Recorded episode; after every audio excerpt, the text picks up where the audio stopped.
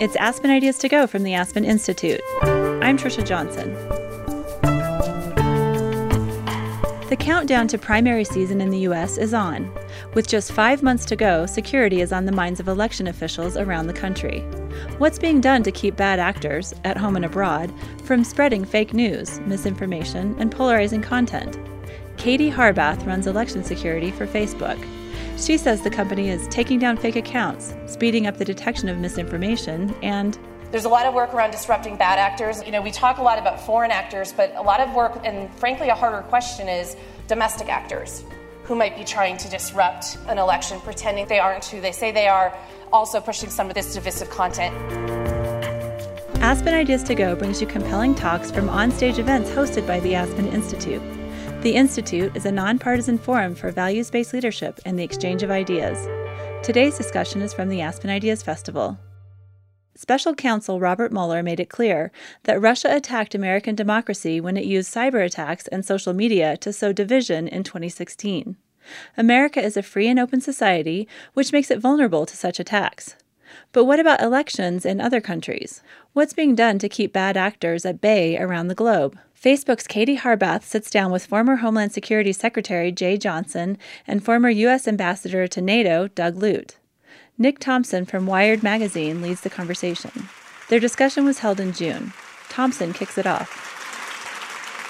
What I'm hoping we can do here is talk about the attack vectors on elections, all the way our elections can be manipulated, talk about the most important attack vectors, talk about the most important things we need to do, talk about coordination between the different groups, the different tribes, the different families that we have on stage, and then look ahead towards 2020. One ground rule we have put a moratorium on relitigating what happened in the 2016 election because I don't want to have to ask Secretary Johnson about that again because he's asked about it a lot. And you can ask about it afterwards, but we are going to look into the future and we are going to solve future elections. So let's get going. Attack vectors. There are many, many ways that adversaries, foreign operators, can influence our elections. Secretary Johnson, start with you. Please describe your framework for thinking about the different vectors and thinking about the responses.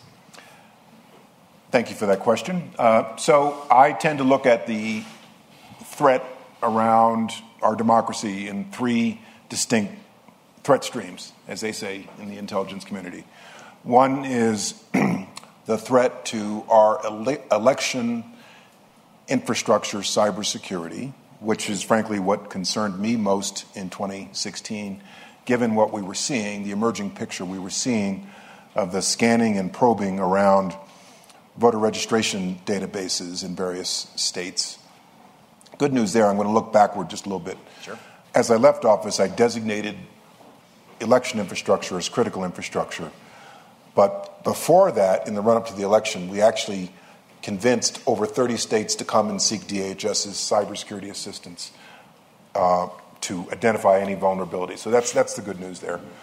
And so far as I know, there were no major intrusions, exfiltrations that altered ballot counts, as far as I know. Two is the uh, exfiltration of emails, data, uh, mm-hmm. like we saw with the DNC, and the weaponizing of it for use uh, in a political campaign, one way or another. And then three, which is the larger area and probably the most difficult problem to solve and fully understand is the extent to which various bad actors, foreign influences, seek to influence our democracy and our public opinion through misinformation, the, the publication, republication of extremist views, and the like. I believe that we have yet to fully understand the extent to which that had an influence on the 2016 election, and I suspect that going forward, it is the biggest threat to our democracy, because as a free and open society, uh, that in and of itself is also our biggest vulnerability. I did just see that Jimmy Carter, a very rare statement saying, you know what? Russia swung the election to Trump, just said it flat out today. Um, Katie, so you are on Secretary Johnson's three part structure, you are totally off the hook on number one. Facebook does not run our election infrastructure. You're mostly off the hook on number two, on the exfiltration of information and spread, like DNC stuff spread a little bit on Facebook. but you're totally on the hook for number three. So tell me about how you think about the most important vectors in the spread of disinformation on social media platforms, and tell me the most important thing that you've done since 2016 to limit the threats. Yeah, so we've um, we've looked at this across many different vectors because if you think about immediately after the election day in 2016, the story at least about what was happening on Facebook was Macedonian teenagers sharing false news to try to make money. And then there were the then more information came out about Russia and what the IRA Internet Research Research Agency had done on our platform and how they had spread extremist content and polarizing content on the platform. And then we had all the Cambridge Analytica work yep. um, or controversy, scandal, whatever topic, word du jour you want to use. So we look at this in five main ways when we're thinking about it. First is what can we do to take down fake accounts? Most bad actors are not using their real identities to spread this information. So the more that we can do to better identify what is a fake account, and when we say fake account, a real person could be behind it.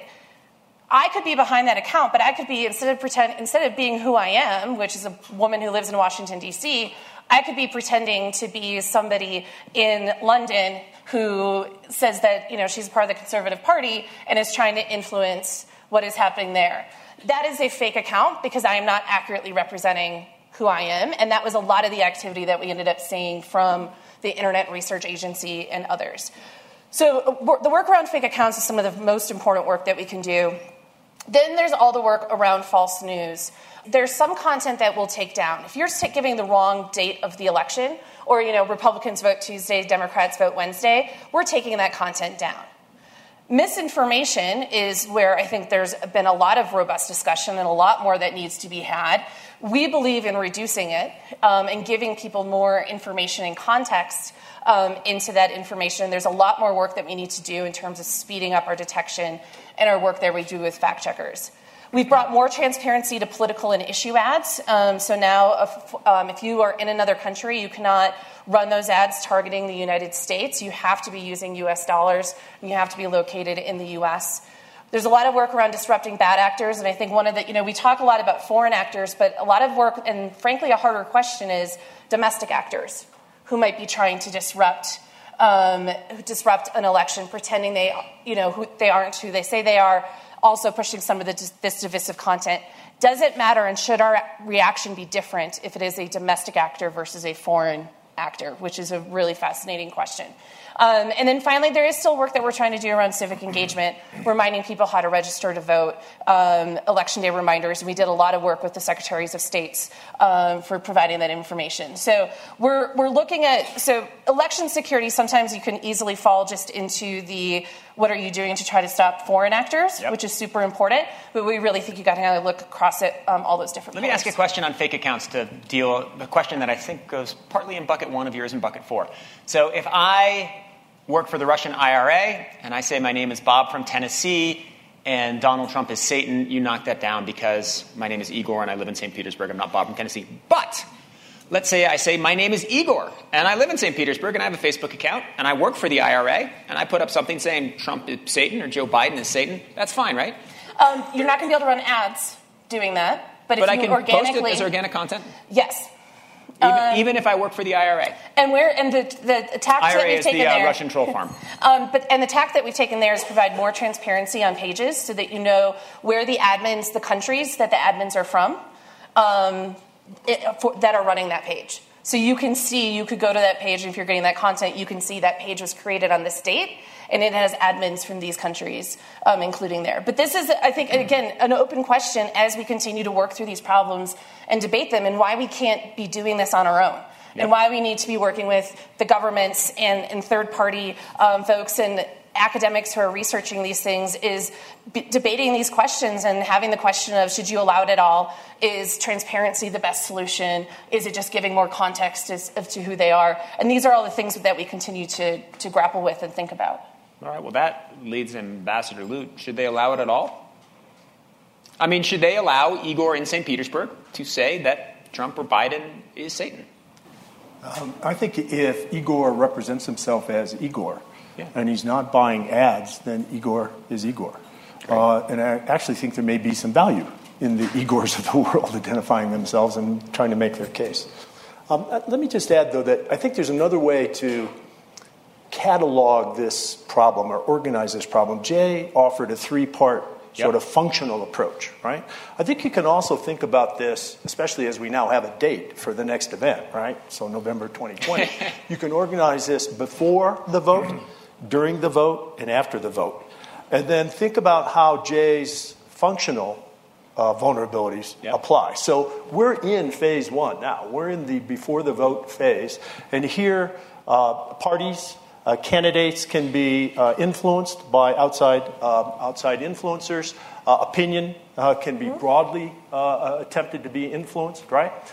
you can influence voter registration before the vote in a very sophisticated way to either suppress the vote in some areas. So, for example, if you did a layout of swing states uh, and you wanted to influence one candidate versus another candidate, you could manipulate the voter registration databases, which are just databases like many other databases hanging on the internet, uh, and manipulate them so that voters registered for one party or another had trouble actually voting on yep. voting day. So, for example, change the middle initial of a voter's uh, data in a state voter registration database. Now, the driver's license on voting day does not match um, the voter registration roll, and the individual is denied a ballot.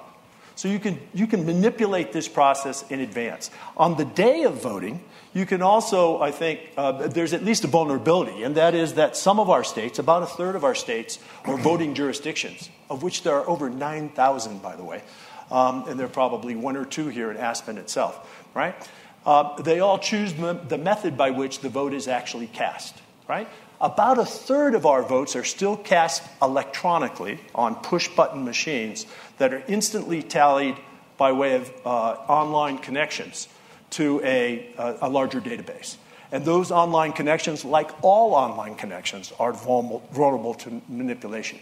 We're actually a little better off and less vulnerable in this, the day of the vote itself because of this very distributed, decentralized uh, approach in our voting system, right? It's, it's hard. It's going to be hard to manipulate the results of a presidential election if you have to figure out how to attack 9,000 different entities. Yep. Um, although, again, you could, you could target this a little better. And then after the vote, right?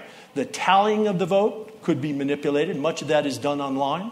Uh, and then the announcement of the result could be, uh, could be manipulated and increasingly maybe manipulated with fake videos and so forth. So if you think about this, we're already in a vulnerable period in the 16 months leading up to uh, December or November 2020. So in case the rest of you haven't been diagramming, we now have 45 different categories. Secretary Johnson has laid out infrastructure, exfiltration, and misinformation as three big categories. Katie has broken down the third category into five different categories of fake accounts, election ads, misinformation, issue ads, and civic engagement. So we have three times five in each of them. And then Ambassador Lute has very smartly laid it out into three different time frames. So 45 different categories. Secretary Johnson, you want to jump in and say which is the most well, important? During the 2016 campaign, and I, here I go again, I'm looking backward, I know. Um, we we were very careful. We were walking a very fine line in our public messaging. Uh, on the one hand, I and others were trying to highlight the threat that we were seeing uh, to encourage state election officials to come in, but we also didn't want to discourage people from voting. And we also didn't yep. want to be sending yep. the signal that we think that the vote is going to be manipulated. Because one of the candidates was saying the exact same thing. and so we kept saying in our talking points, you know, 9,000 different jurisdictions, et cetera, et cetera. The reality, and Doug, you touched on this, the reality of the way our politics works, given the Electoral College, is you could only, it only takes the manipulation of a few key precincts in a few key states to perhaps swing a national election. And the writers of the show House of Cards figured that out a couple of seasons ago and it wouldn't be that hard for somebody, you know, in real life to figure out. Well, if I could add, I mean, most... the Russians now have a case study, right? I mean, they, they broadly tr- attempted to penetrate and test the defenses in our election system in 2016. And you can be sure that they learned from this. This was a Russian military operation. So they didn't do this as a one off deal. They did this as a probing attack. And I think it's safe to assume that when they come back, it'll be in a more targeted, more sophisticated way because they learned about our system. And we have good- to, sorry. No, I was just going to say, not to multiply your 45 by even more. Please but do. You have all the primaries. February 3rd is when the Iowa caucuses happen. Mm-hmm. So you have every single one of these phases also leading up throughout the primaries that we have to make sure that we're not taking our eye off of and trying to see if there's things that we can be learning from there that then can be applied to the general election as well. I want to move into coordination, but before they do that, it sounds like the consensus up here is that the thing we need to be most worried about is manipulating of vote tallies. Is that correct? No, I wouldn't say that. Um, I think a lot of good work has been done at the state level by state election officials over the last two and a half years to focus on this. They, you know, the, Alex Padilla in California, um, New Mexico. The, the, uh, there was a candidate for Michigan's Secretary of State. She ran on this issue. Uh, and so I think a lot of good work is being done at the state level uh, in paper ballots, redundancy, end to end.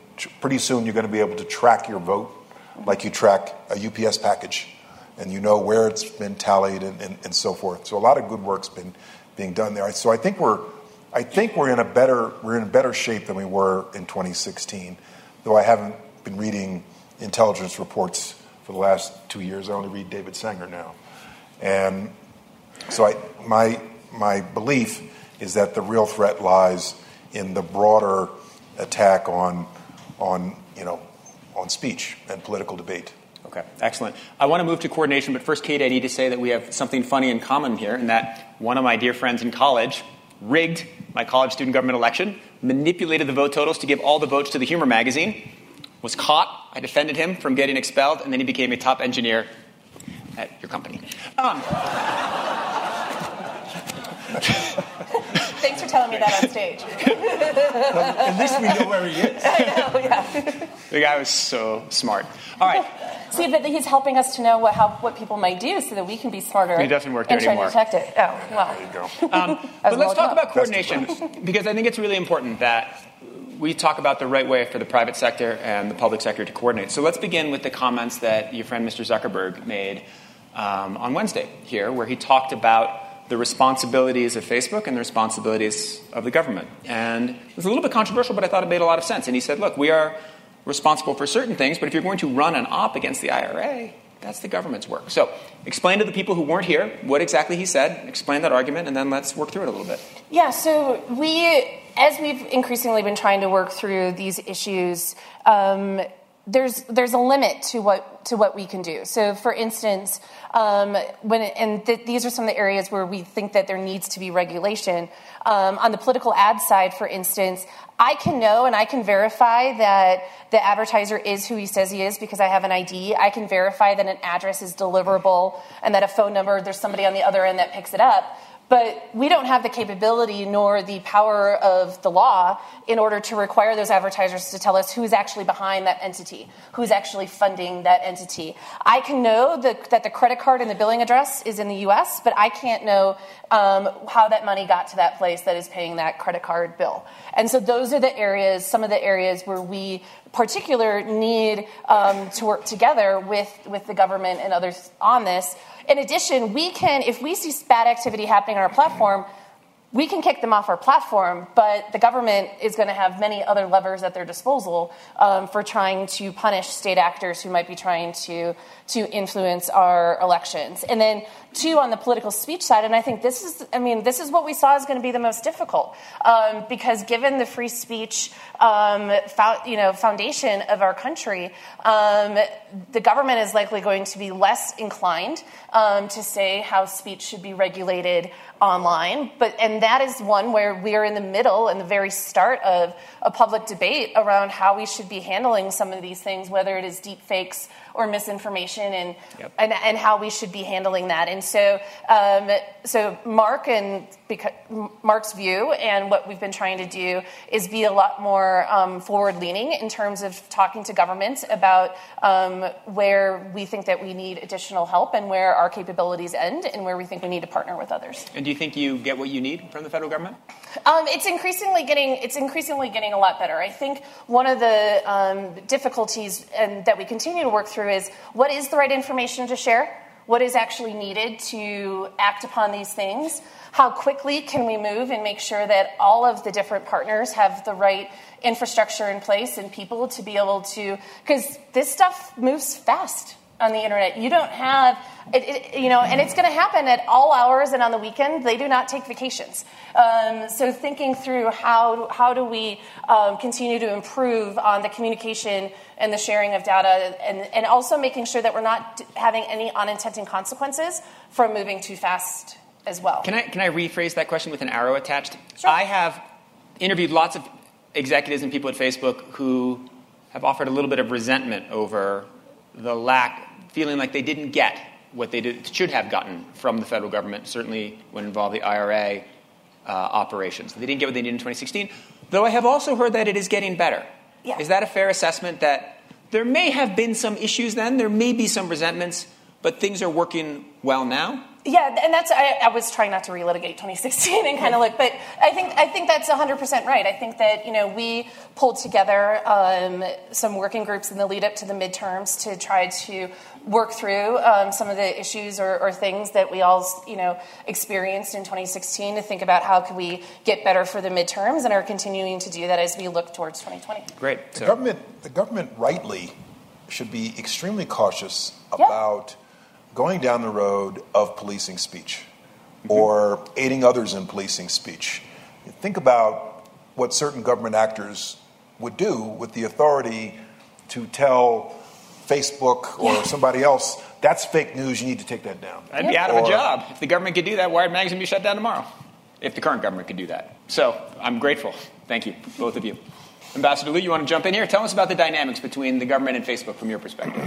Well, I don't have firsthand opinions on that. Uh, but I, I, thought I'd just offer a, a, a slight broadening of this conversation so that we think for a second that this is not just a bilateral issue. This is yeah. not just yeah. Russia as an attacker, right? We're kind of fixated on that shiny object.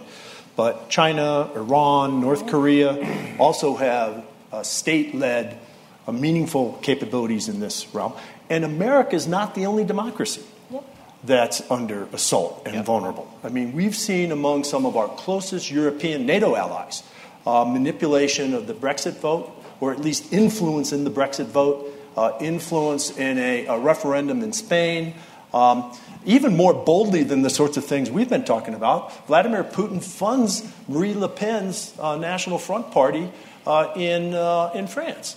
So the assault on our democracy does mean this for us locally, this topic, right? But we should appreciate that democracy, even outside the United States, is under assault by a lot of bad actors. And this is where we've been seeing a lot of wanting to make sure, to your point, everyone is very fixated on Russia, and now everyone thinks Russia is trying to infiltrate their election. But every country really does have unique um, challenges um, to their own democracy and different laws. So, you know, not all countries ban foreign donations in their in their elections. Um, we ran into an interesting case with the EU elections of we decided to not allow cross border advertising because some countries within the EU allow foreign funding of candidates. And so it could be very easy for a state actor to fund that candidate, and then they run ads from that country into, let's say, Germany or France. Um, and so, as to your point, you know, we definitely do need to look at this beyond just the United States um, and how this plays out in, in, across the world. Secretary Johnson, can I can I ask you a question about one of the one of the big themes of this week, or one of the big conversations, has been antitrust. It's come up. It's come up almost every day in some event I've participated in. And one of the arguments against breaking up the big tech companies would be it's much easier for our government to coordinate with one company than with eight. And as we look at the future of elections, it will be much simpler for the Department of Homeland Security in 2020 to just deal with Facebook, which can also coordinate across Facebook, Messenger, Instagram, WhatsApp, than if you were to split it into four different parts, or the same thing with, with Google. Is that is that a legitimate argument? It may be easier to work with one company at a time, but you're just. I suspect that if we focused on Facebook, the bad actors would simply go elsewhere mm-hmm. um, and be chasing shadows in a sense. There needs to be, uh, you know, we all hate the phrase public private partnership, but there needs to be more of a collaborative approach, which I don't believe, and I'm not an antitrust expert, which I don't believe would present antitrust concerns just in the way collaborating on aviation safety doesn't create, you know. So you're uh, you're neutral on the question. You're neutral on the question of whether it's easier for the government to work with five large companies as opposed to 50 small companies. I I think it is. I, I'm sure it is easier to work with one company versus 50 smaller companies. I don't know. I don't know that it would be as. I don't know how effective that would be if you focus on one big mm-hmm. actor. Okay, let me ask. Let me ask a, another another large right? question. Am I wrong or right? No, I think you're. I think you're right. I mean, we also, you know, the more that Facebook, the Blue app, does, we're also increasingly looking at. Okay, is that moving to Instagram?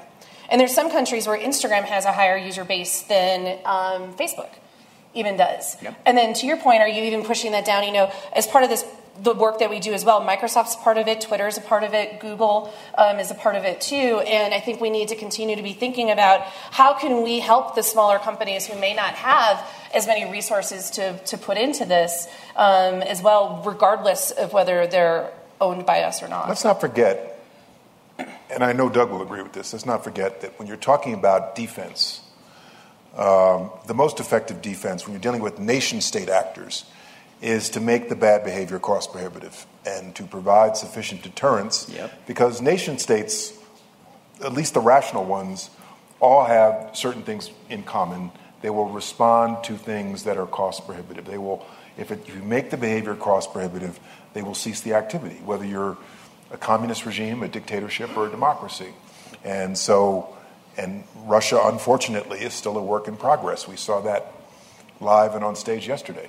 So how so, do we make it cost So two quick factors here, right? I mean, I think Jeh's onto something that, in classic sense, deterrence theory, right, depends upon uh, placing at risk something your potential opponent values. Yep. Right? So in the nuclear realm, that's pretty clear. You don't want to be attacked and so forth, right? And deterrence in the conventional realm of, of armament and the nuclear realm of armament is very well developed. It's 50, 60 year old uh, theory, set of theories and so forth. And frankly, it's you know, it's got quite a body of success, right? The challenge of this arena is that if it is difficult to detect who the attacker is, yep. then you don't know how to put in place this calculus that would place that attacker at risk. You see? Right. So the attacker in 2016, I'm sure the IRA, the Russian government, assumed that they would be anonymous, assumed that they would not be detected right? Or at a minimum, that the attack would be very ambiguous and they would not be able to attribute the attack on our election system to the Russian government, as we've now done. But as it, as it turned out, the Russians were Russian, okay? And they were a little heavy handed and they were a little sloppy and they left digital fingerprints on their attack, which resulted in uh, DHS and our intelligence community being able to attribute an attack which was designed to be anonymous. So, the first thing here in terms of bolstering deterrence is to increase our capacity to attribute, right? Because then we can begin to set in place this cost benefit uh, calculus with potential opponents. And, and, you know, if we just think about Russia, there are information vulnerabilities in Putin's regime between Putin the, his intelligence services and the Russian oligarchs who keep Putin in power, there are information vulnerabilities that he would rather not have disclosed that we know. So I think there's a potential here to fight fire with fire and establish a bit of a deterrence relationship. Not saying that we're going to, you know, uh, shut down the air traffic control system in Russia or maybe the electrical grid, which has been in the news lately. But let's, value, let's put at risk something that Vladimir Putin really values, like his finances. So you, you think that right now the U.S. government should do something like disclose Vladimir Putin's finances, both to send a signal to him, not to attack 2020, but also to send a signal to any other country that might no, want to attack us? I would hold it in abeyance. I would not disclose it, but I would let him know that if this, if you interfere in 2020, then that. You would let and him know that, the consequences. Neither, one of us is in a position to know everything the U.S. government has done since we left yeah. That's fair. in 2017. Um, I mean, all I will say in answer to that is you have to create sufficient deterrence. And but we've also seen Jeh. I mean, just you know, over the last 24 hours in the G20 meeting in Japan, our president sort of was jokingly commenting about Russian interference. Right. Uh, and it was, you know, it was, a, it was, a, matter of humor between him and President Putin.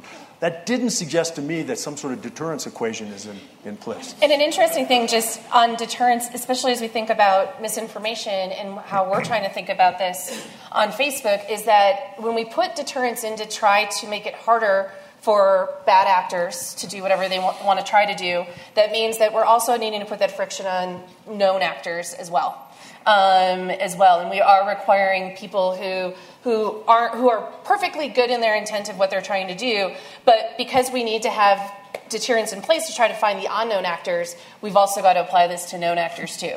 Um, and that's been an interesting tension, just like with political advertising um, and that transparency. Um, because we are requiring people to give us an ID and prove they live in the United States, we're doing that for everyone.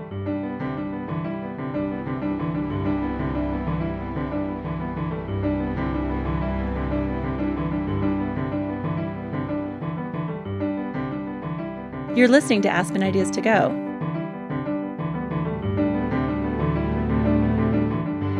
The North Atlantic Treaty Organization, or NATO, celebrated its 70th anniversary this spring. Created in the aftermath of World War II, the 29 member organization is the world's strongest military alliance. It's prevented conflict in Europe since its creation. NATO Secretary General Jens Stoltenberg points to certain tactics.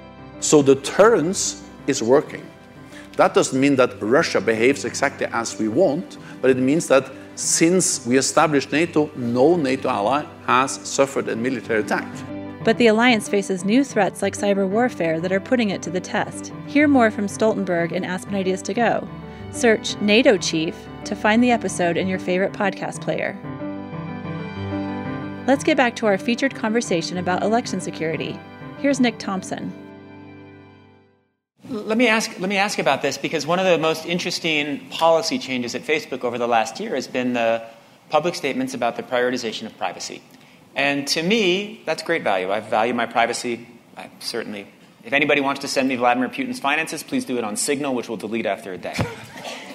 but privacy is at tension with safety here and security, right? The best way you found the fingerprints of the Russians because you had all of the data. And if Facebook has moved to a much more private system, you might not have had the so data. This is where we are now needing to also think about what are the um, deterrents that we can put in from a product perspective when thinking about behavior, not necessarily content. And so we've dealt a lot with this around WhatsApp um, and the elections in Brazil, Indonesia, and India, where that content's fully encrypted. We can't see what's being what's being shared.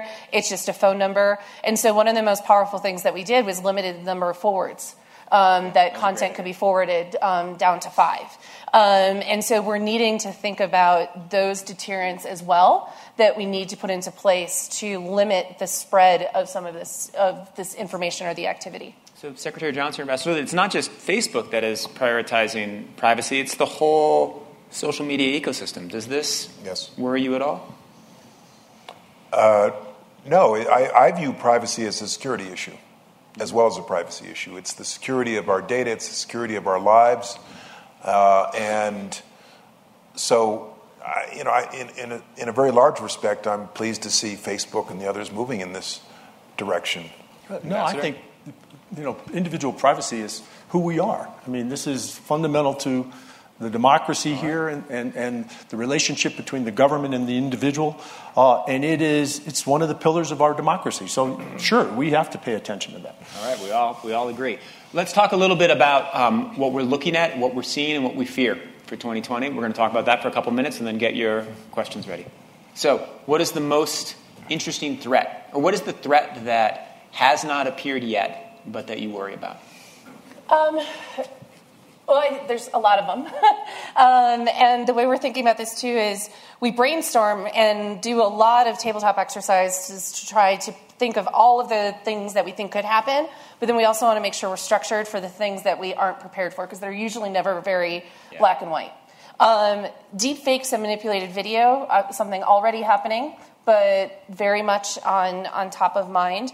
Um, we're starting to see, you know, in Australia, there was misinformation being spread on Messenger um, around the Labour Party and whether or not they were going to introduce a death tax um, in that election. And if you think back to elections a decade ago and you had email forwards and you would have no idea where the origin of that email forward was or who had created the content in that, um, how do we think about that um, on vectors like WhatsApp and, mm-hmm. and Messenger, and what can we do to better, um, again, taking some of those, you know, the product changes like we did on, on WhatsApp um, for those. Um, and then, yeah, a lot of conversation and thinking through um, um, both what foreign actors might be doing and, and, paying attention to elections like those in the Ukraine um, to try to get a sense of anything new that they might be that they might be doing. How does this manifest itself?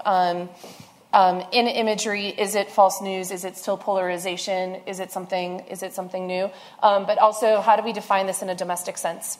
Um, like I mentioned earlier, um, is is it different? Because if you look purely at behavior, what is legitimate online campaign organizing? When you look at the behavior of that, um, can very much mirror what you saw, what you see from uh, these coordinated inauthentic behavior campaigns. Yep and what they're trying to do. And so how do we how do we identify between those when we're looking just at behavior and not content? Emerging threats. So I worry about the cybersecurity of individual campaigns. Mm-hmm. I believe yep. that some campaigns are more sophisticated than others when it comes to their cybersecurity. I believe that in the rush of a campaign, people who work for campaigns are not always thinking about the cybersecurity of of their data, of their communications. And, you know, campaigns are very much kind of on the fly. And so, and infiltrating data of campaigns did not start in 2016. The weaponization of it in the US started in 2016, but infiltrating a campaign by a foreign actor is not new. Okay. Um, let's move to audience questions. And I would like to say that one of the neatest threats I've seen is in the Ukraine and Russia, where apparently Russian operatives are calling Ukrainian politicians, pretending to be donors or ambassadors, recording snippets of their voice, and then using that to help make their deepfake videos. That is only to say, if you're a public official, when you ask your question, you may want to ask it in a squeaky voice because we are recording. Um, let's start right up here in the front. All right. Uh, my name is Joyce, and I'm going to go on a, out on a limb here, and this is scary for me to ask because it seems like um, I must be way out of line here, but the question I have and the concerns I have are a little more insidious. It's more domestic than uh, international, and the fact that um, when I and again it goes it goes with um, surveillance capitalism, and with Facebook especially, um, like you gather so much information millions and millions of information from individuals in this country, and the way that it has been used, again, I might be misinformed on this, but um, I'm of the impression that twice now Facebook got in trouble for all of the information they used, and then they had done research on it with behavioral manip- manipulation, bragged about it, and then realized, oh, uh, this must not be okay with the American public. And then in that, um, from what I understand, during the uh, campaigns, you, you were definitely, Facebook was definitely bipartisan in this, in that they offered it both to Hillary and Trump in the sense that staff went, Hillary, I, from what I understand, did not accept it, but Trump did accept the invite to um, take on many Facebook staff members to come in and work on his campaign, in that the campaigns used with the amount of information that you had gathered um, you were able to use that in ads to help in the, the most minutia of, of information gathered in that. And, and I understand ads? Yeah, I mean, you know, Let's we've let been doing Katie this jump in here forever. because we're gonna we're pretty Sorry. short on time, Yeah, and no, that's no, no, two very that- important they're questions. very, you're, so very fair questions, and there's a lot of changes that, that we have made um, in, in both of these areas. On the privacy side, this is why we are continuing to move towards more of showing you, giving you the ability to see all of your data, the ability to clear the history of the data that, that you do have. Um, as Mark mentioned the other day, I don't, I don't know if you were there or not, um, but because of the amount of it, one of our bigger struggles as well as making it easier and intuitive for consumers in which in which to do that with with the data. In terms of help to campaign, so we had people that were supporting the Trump campaign, the Hillary campaign, many campaigns up and down up and down the ballot. Um, the campaigns did choose to use the platforms differently. Um, the, and there's many stories that have been written about that, many in Wired, um, of how the campaigns had done that. We have now, over the last two years, though, we have shifted um, some of our work there so that we can better scale that out. We have a lot more of it available publicly. We are not having people as regularly go to the campaigns, but we are still providing customer support because they still want to know how can we how can we run an ad? How do these new tools new tools work that, that you may have? Um, and we always continually look at what are what are additional things that we may need to do um, to continue to like do we need how, how do we need to continue to think about treating political and issue ads differently we've done the transparency work um, we've done more work so you know if it's a custom audience so it's it's stuff that we continue to to work on but my final thing I'll just say, though, and this is another example of where there's a limit of what we as Facebook can do, is I do think that there needs to be more discussion around the data that campaigns have and political parties have. How do they share it? Where are they able to, to use it or not? Because it is not just at a place like Facebook that they're doing it. This type of micro targeting was done before Facebook even existed in the 2002 campaign, where they were using that data to better understand should I run an ad on the fishing network versus ABC because it was going to be a lot cheaper for me to reach my core voters on the fishing network. All right, great. And the, the gentleman in the blue shirt in the middle, please. I just want to confirm something I thought I heard uh, the, panel say. Uh, and, and if that's the case, fine, why? Are we saying that the United States has not carried out the same type of activity with respect to foreign nations, and that we are only considering using it if things um, go awry again in 2020? And, and I guess I, that can't it can't be right. But uh, So that's a good question. Let's No, that's not what I intended to say. Uh, you should assume that our government has all sorts of offensive cyber capabilities, and you should assume that uh, covert action uh, has been something that has been an arsenal in the U.S. weaponry for a very, very long time. why haven't we, as a result of what we've been going through recently, um, done it to them? Um, release Putin's financial information or whatever uh, at an even higher level to make uh, to try to explain to them um, you, You, do you this should to ask us. that of the current administration. there is, there is no, there is I- no administration. We really don't. We're not in a position to know everything that the, that the government has done uh, over the last two years. Thank you. In 2018, there were a couple of trials for mobile internet voting uh, in West Virginia in the primary, also in the general election.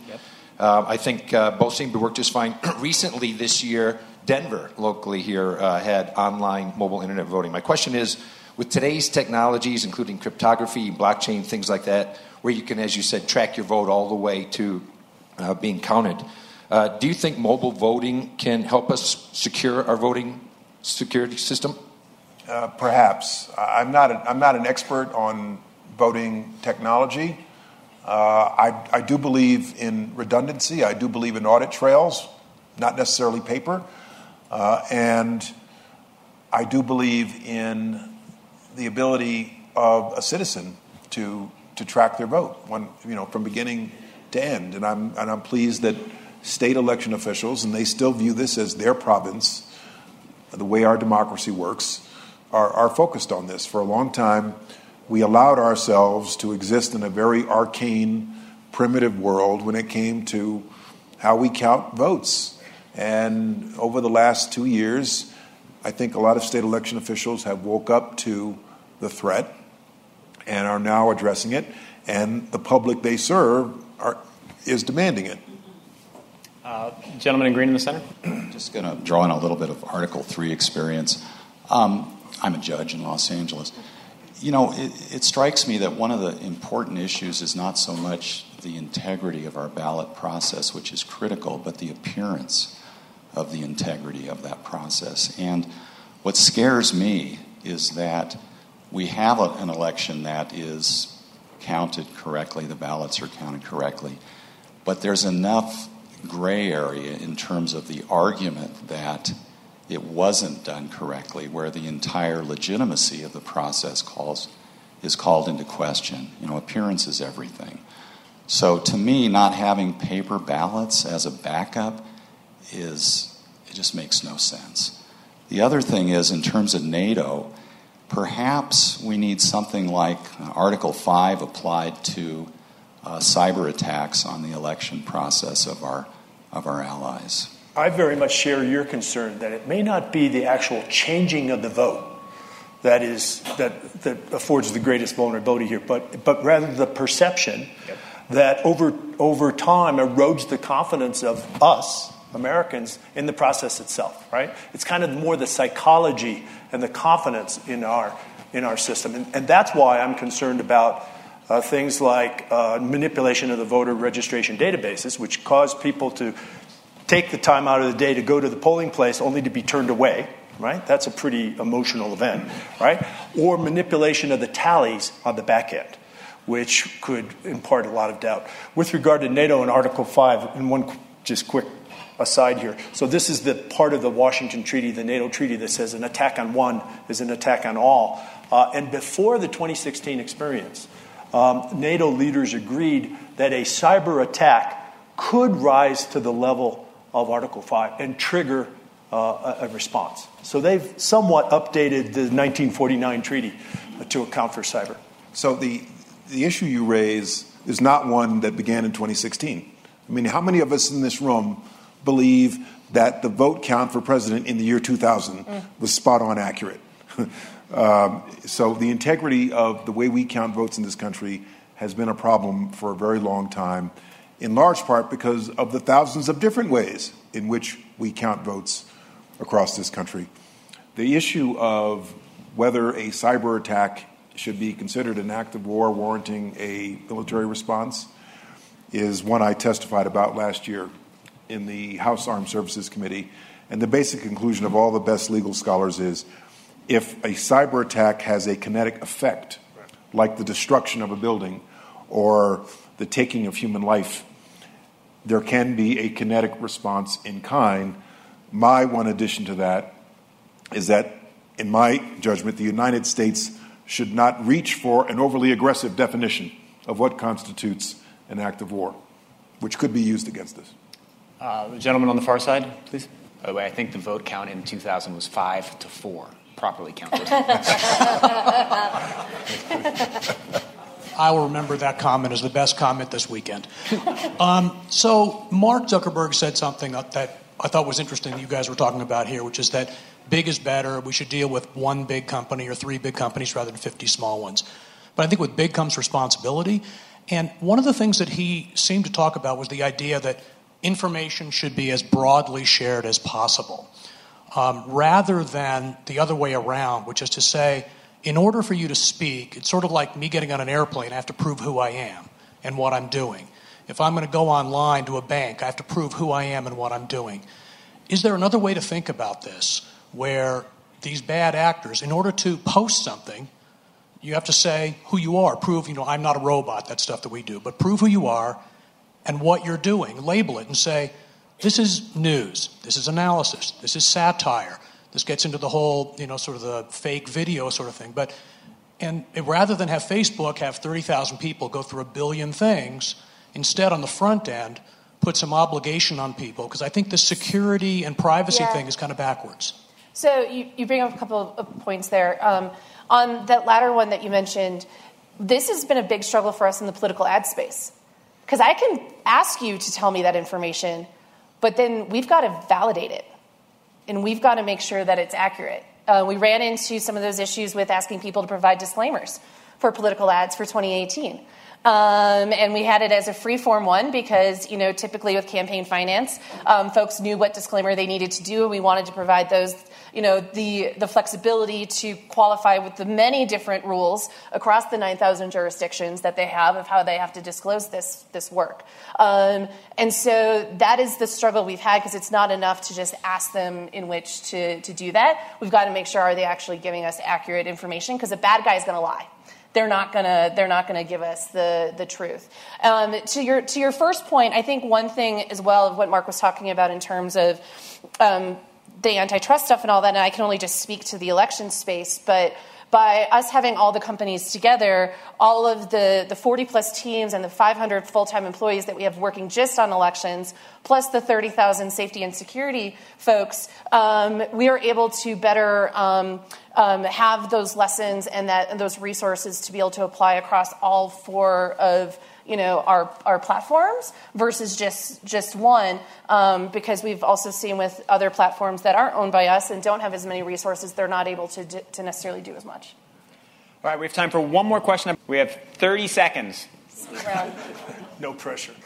Could you just could you just quickly give us the state of uh, being able to how many uh, polling places will have paper ballots or an, an equivalent uh, way to audit the original ballot uh, I don't know the number. There is a very good, there have been a number of studies about election cybersecurity now. There's a very good one in particular done by the Center for American Progress about a year ago that goes through state by state how they count votes, how they're doing in terms of their cybersecurity, and gives them a grade that outlines all of this. And it's public. It's a public thing. I'm sure it's online. Uh, Center for American Progress. All right, that wraps it up. Please volunteer your local polling place in the next election. Do not set up any vote uh, botnets. And thank you very much for our fantastic panel.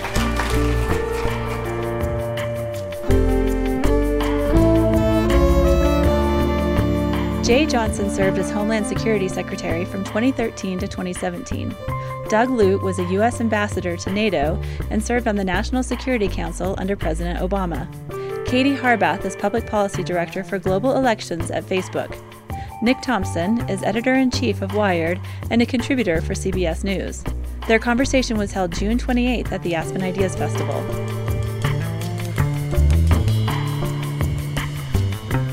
Make sure to subscribe to Aspen Ideas to Go wherever you listen to podcasts. Follow Aspen Ideas year round on Twitter and Facebook at Aspen Ideas.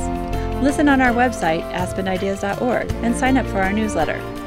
Today's show was produced by Marci Krivonen and recorded by our team at the Aspen Institute. The Aspen Ideas Festival programming team is Kitty Boone, Keeleen Bretman, Katie Cassetta, Libby Franklin, Jonathan Melgard, and me. Our music is by Wonderly. I'm Trisha Johnson. Thanks for joining me.